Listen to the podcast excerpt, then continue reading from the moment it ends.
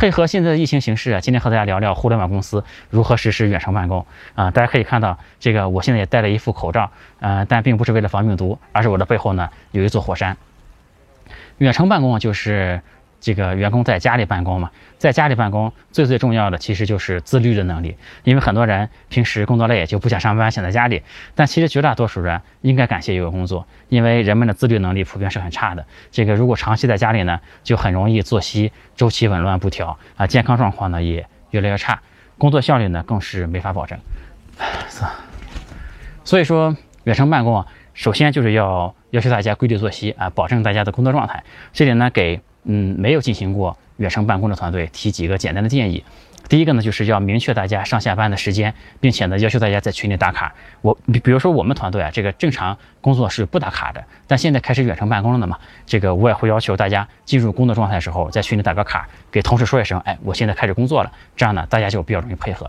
第二呢，是工作时间内啊要保持在线的状态啊，不管你是使用微信也好，或者是使用这个钉钉。哎，飞书哎都可以。这个，但需要讨论事情的时候呢，马上就要能找得到人，对吧？工作时间，R M 是一定要在线的。第三个呢，就是要更加注意目标的管理。哎，这个我们是要求每天早上大家都在群里发一下，昨天做了什么，今天要做什么，有什么问题，对吧？有什么问题是需要同事配合的。第四个呢，就是要善于使用工具。要知道，好的团队是用工具来保证任务和进度的透明的，而差的团队呢是靠开会的啊。如果是每天开会来这个保证任这个项目进度的这个这个透明这个情况，哎，那个沟通起来就这个成本特别高。如果大家都善于使用工具呢，沟通成本就会降低很多。比如可以用 Teamvision，可以用 Confluence 这些工具，哎，来保证这个进度任务的透明。第五个呢，就是每周。开一次全员的周会，哎，保持团队的氛围，并且呢，同步这个项目进展的情况啊。说多了呢，大家可能也做不到。我觉得可以从这五点开始做起，后面呢，再根据自己的企业文化进行调整啊。嗯，这个最后呢，推荐两个延展阅读啊。一家有一家公司叫做 Basecamp，这家公司呢之前叫 s e t s a m Signals，嗯，这家公司是在业界是以远程办公出名的一家公司，它的员工呢是分布在世界各地的。